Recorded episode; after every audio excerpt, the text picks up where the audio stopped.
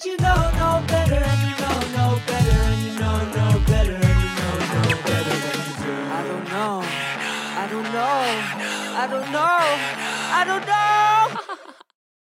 Hi, everyone. Welcome to another episode of Don't Butcher It, an intersectional self help podcast for the underdog. This episode is very special because I have a very special guest with me my mom. Hi, I'm Rajni. Um, I guess I'm referred to as she and her. I brought mom on because she's basically the reason I'm able to help have a self help podcast in the first place because she's the one who's been giving me advice and pep talks, motivational speeches, challenging questions, reality checks all throughout my life. And the truth is, my mom has seen some shit.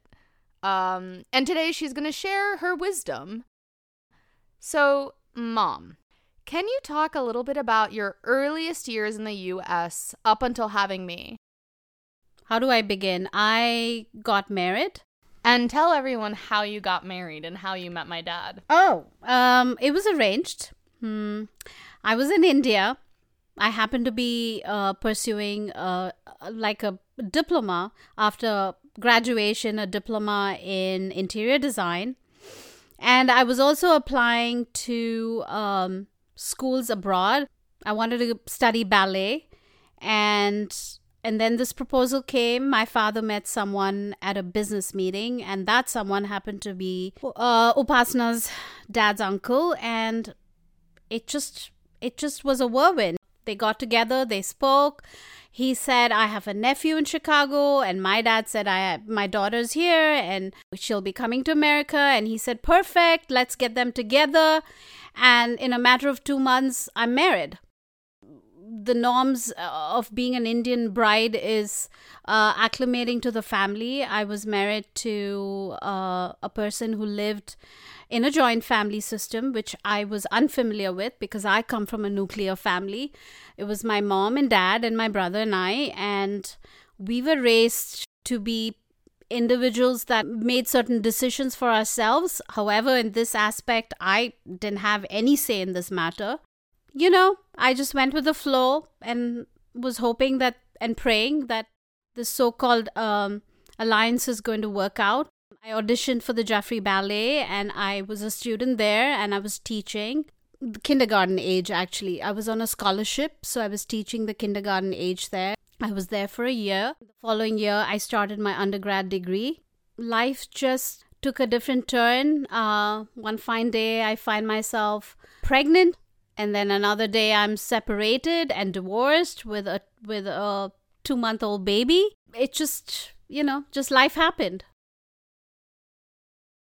Mom, we've talked a lot about Indian the Indian community.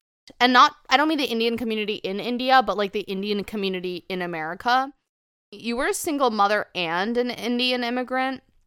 Can you talk more about how being a single mother impacted your relationship with other Indians in America and in India? Also, like, what were the stigmas? Like, what were people saying about you? What were they thinking about you? What was their perception of you? Oh, yeah, that's a hard question to answer. But basically, I felt very, uh, I felt outed. I felt like I was the pariah, the rebel. Um, it's unacceptable, first of all, to stand up and say, This, I've had enough. I'm leaving. I can't take it anymore. I guess the whole cultural aspects comes into play. Being raised as a girl in India, you're not really supposed to speak up. You're you're just supposed to keep doing and never raise your head and and and say no, I'm not going to accept this. No, this is wrong. So for me to actually suddenly just stand up and say what am I doing here? Why am I in this? Why am I going through this? Why do I have to let the entire world decide what my life should be? So basically the the the society that I was moving in uh, in Chicago because my husband uh, at that point Upasana's father uh, his family and him uh, they moved in a big circle of um, very influential people and Indian capitalists and also because um, you act civil. You go to those Indian get togethers, you talk, you eat, you have these civil conversations with people, and you go home. So they never really knew who I really was. And then one fine day, they find out that I'm this girl, you know, all of a sudden this girl gets up and says she's going to get a divorce. They're all shocked. So everyone's first, first of all, it's a shock for them. Leave alone the fact that I am going through so many emotions of what am I going to do? Who am I going to be? How am I going to raise this baby? I I felt like I had no one on my side. I I I felt like I was fighting a battle against the rest of the world and it's a question of survival and it's a question of okay i i have to beat the odds because um, divorce in itself is a taboo. It's a huge taboo in our society. Women get abused beaten um, burnt alive by their in-laws and no one even raises a question about why is that happening and how can it even happen. I was in in the eyes of everyone else i wasn't getting beaten. I wasn't getting harassed by my in-laws. So why did i get up and leave? So there was a lot of gossip. Some of them felt i guess the word would be curious. It's almost like a morbid curiosity about the pain that i'm going through. You know just wondering what was the drama behind it. Because you know the gossip is gossip always brings in drama as well right? So uh, people love that. And people thrive thrive on that sort of uh, conversation. Here i am uh, i have walked out and i'm on my own. I have lost touch with all the people that i surrounded myself with. People that i didn't want to surround myself with but i was just there because i was forced into it. I had to live this uh, civil life with my husband, being civil to everybody. There were no friendships nurtured. Um, I was just going about just being, you know, there was no real living happening. It was hard because my in laws felt felt like uh, I had slapped them on their faces. And nobody knows what I was going through on the inside um, because I always appeared as a person who was just very happy and um, never really um, showed how miserable I was. I mean, I was hiding it. I was um, very good at concealing what was going on inside my head. But yeah, I just felt very, very excluded. One time I went to the temple and Upasana was in the stroller and my mother was with me. And all the people that I saw at the temple uh, looked at me. They had, I had met them at parties. I had conversations with them. I went over to their houses. They came over and ate food that I cooked. But yet, they did not even come up to me and ask me if I'm okay or how am I really doing.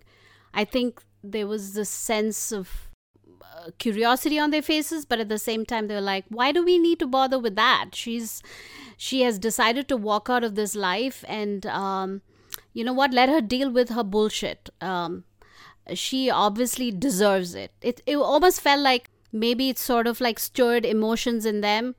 Are they are they happy with their lives? And I think they were uncomfortable with that idea. They were really uncomfortable with the idea that maybe their lives were not perfect and maybe you know what do i need to put up with this uh, man treating me like i'm not his equal do i need to put up with control i think i i made it i made the atmosphere very uncomfortable for a lot of indians. But you know uh, i had no time. I just had no time. I, I had to survive. My only question was how am i going to make money? How am i going to raise this child? And um, how am i going to give her the quality life that she deserves? Because now that i brought her out into this world and now that I have decided that I am going to walk out of a so called, in appearance, a stable family, it really isn't stable. How do I give a stability? And what is a family structure supposed to look like? Because all of that uh, foundation that I had, the so called foundation that I had, was not really a foundation. It was very weak and it all crumbled. So now I had to build myself up from ground up and build a strong foundation for me and for my daughter. Thank you for sharing all that. Wait, can you tell everyone how old you were when you divorced my dad, when you married my dad and then when you divorced him? We were legally separated at 27 and officially divorced at 30. Living with my dad's family was not easy and yet people perceived you as like making the wrong decision because like why would she leave that family? They have money, they have clout. You know, my dad's handsome, like all these they have a business, like all these on surface level things. And of course, the money aspect was the only thing they could really focus on when in reality your life at home with my dad and his family wasn't wasn't good. Um if you could just like describe what living with my dad's family was like, what would that word be? I think I felt like I was walking on eggshells all the time and um on top of that I thought I would crumble any second. I thought that's how it's supposed to be. What is um appears to be uh, abnormal to others was normal to me I guess it it it felt every day. I felt it was um it was a it was sort of like a constant prick. You're like being pricked every day, and then that pain, the pricking pa- pain, starts numbing you after a while, and you get numb. Yeah. And and you walk around every day in this numb state you know it's wrong but it's but you're numbed out. You're just numbed out. And apart from his family could you if you're okay comfortable could you talk about like why you divorced my dad? You didn't know he had bipolar disorder when you married him right? No i did not. Um first of all i had no clue what bipolar disorder was. I mean i think i had enough knowledge about in having studied psychology but I don't think I maybe I was a part of me just didn't believe that my husband could have such a, a, serious illness and a chemical imbalance in his body. First of all, when I when I did get married to him, our families did did not even discuss this. I, on the other hand, was not financially independent. Um, I depended on him. I was going to school and I wasn't allowed to have a real job my job was just to go to school and be home. Be home and do what? Cook, clean. We had a cleaning person, but on top of her cleaning, I was right. supposed to be cleaning and cooking. I dropped out of ballet uh, two years before that because I had a major viral infection, a very rare one, for which I was hospitalized for about a month and from then on it just went downhill. My life went downhill. Um, all i could focus was on school and uh, you know just being a housewife. Uh, and then that's when i seriously was starting to notice there's something fundamentally wrong with my husband. I was just trying to survive. I didn't even think of the emotional aspects of what it was really doing to me. Now when i look back yeah that was major abuse. On top of the fact that uh, he suffered from bipolar disorder. But then I felt this sort of empathy for him. He had a schizophrenic uh, episode. And that's when reality really struck me. And that's when I had a conversation with his, your grandfather at that time, when he was alive, saying, Why have you not told me about this? And why, why are we trying to hide something like this. Just because he has a mental illness does not give you the reason to hide that fact. You're supposed to support him and you're supposed to help him through it. I had to do my own research. I had to call my aunt, who's a doctor in LA, and ask her, what is this medicine he takes? Because he claims it's it's vitamin. And I obviously was naive enough to believe that because I wanted to believe what I wanted to believe. I wanted to believe that, you know what? I've got it this good. It is normal. It's perfectly fine. Everything is perfectly fine. I don't know how to deal with a person who's got this mental illness. And I'm not equipped. Neither do I have the support system to help me support him. Is this the life I'd want for myself or for my child? And I think that's when I actually woke up. People in my generation and I, I think this is for the best obviously like we have this vocabulary to talk about our mental health and to destigmatize mental illness but back then you didn't really have any of that for yourself or for him obviously if if I had not married him, I would never have had Upasna. So I'm never going to regret that. And I'm never going to look back and say, I wish that never happened, or I wish I never got married to him, or I wish all those awful things didn't happen. Because if I didn't go through that, I would not be where I am and I wouldn't know the baby and the girl that I gave birth to that has grown up to be this girl that I know now. the fact that like yes i am always trying to be the best version of myself whatever that means and i think most people are trying to do that especially you you go to therapy you meditate you journal and i'd say our relationship as mother and daughter has changed so much over the years and has evolved so much like when we were in India, like I was so attached to you. I was so like like you would sometimes you would like go spend time with your friends and I would just cry. And then I went to college and then I started learning what trauma was and then I got angry at you. I was a young mother. I did not know how to raise a child. I did the best I could. I I did the best I could based on my experience. Instinctively I knew what was right and what was wrong and what was appropriate and what wasn't. Um, but I always raised raised you to know that you are strong and you can be independent and you can support yourself. You do not need anyone to support you um, because um, you're quite capable of supporting yourself. Uh, you don't need a man or a woman or anyone else to support you because we are brought on this earth for a purpose and we have to live up to that potential. We all have a potential that we can reach, and some of us struggle along the way. The relationship is always a bonus, it's never it's never uh, the ultimate thing. It is a bonus on top of being yourself and finding yourself. And I was finding myself, and I would hope that my Upasna does the same thing you you've been through so much and we've been through so much together and like while I was in college like I was so angry at you all the time didn't understand that I was just not I wasn't valuing our relationship in the way I should have because I was constantly comparing it to like the nuclear family I was so used to seeing around me. Um, and like, despite all that, we're here now and we've sort of returned to that place we were at when we were in India together before high school with the added benefit of me being an adult. Mm-hmm. So we can like talk about things for real now. but a lot of the, uh, I think the biggest reason why we're able to be here now is is because of you.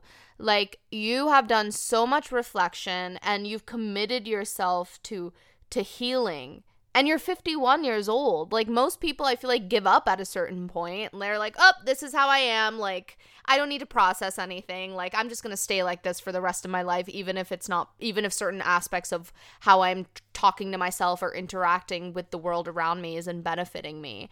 But you're not like that. You're someone who's committed to growing. And I just want to know why. Like, why do you feel it's important to keep growing and evolving? You know certain weaknesses um, can be overcome and certain cannot be but at the same time it's important to know both of those and it's important to know how you can overcome some of it. And the only reason is because you want to have a good relationship with everyone around you um, your husband your child your parents uh, your siblings and your small community of friends. I want to be a better communicator. If I don't like something, I'm going to speak up. If I like something, that too, I'm going to speak up. And um, not being un- uncomfortable to say no when something's not right.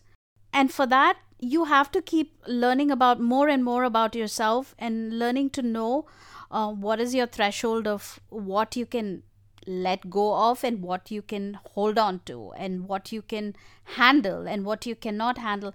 And for that you have to keep keep on at it. You have to keep pushing yourself um, saying i can be better than this. Because at the end of the day when i take my last breath the only thing i'm going to think about is what was my relationship like with my children and with my husband and with my most important people in my life? Was i was I um, a more understanding person? Was I more reflective?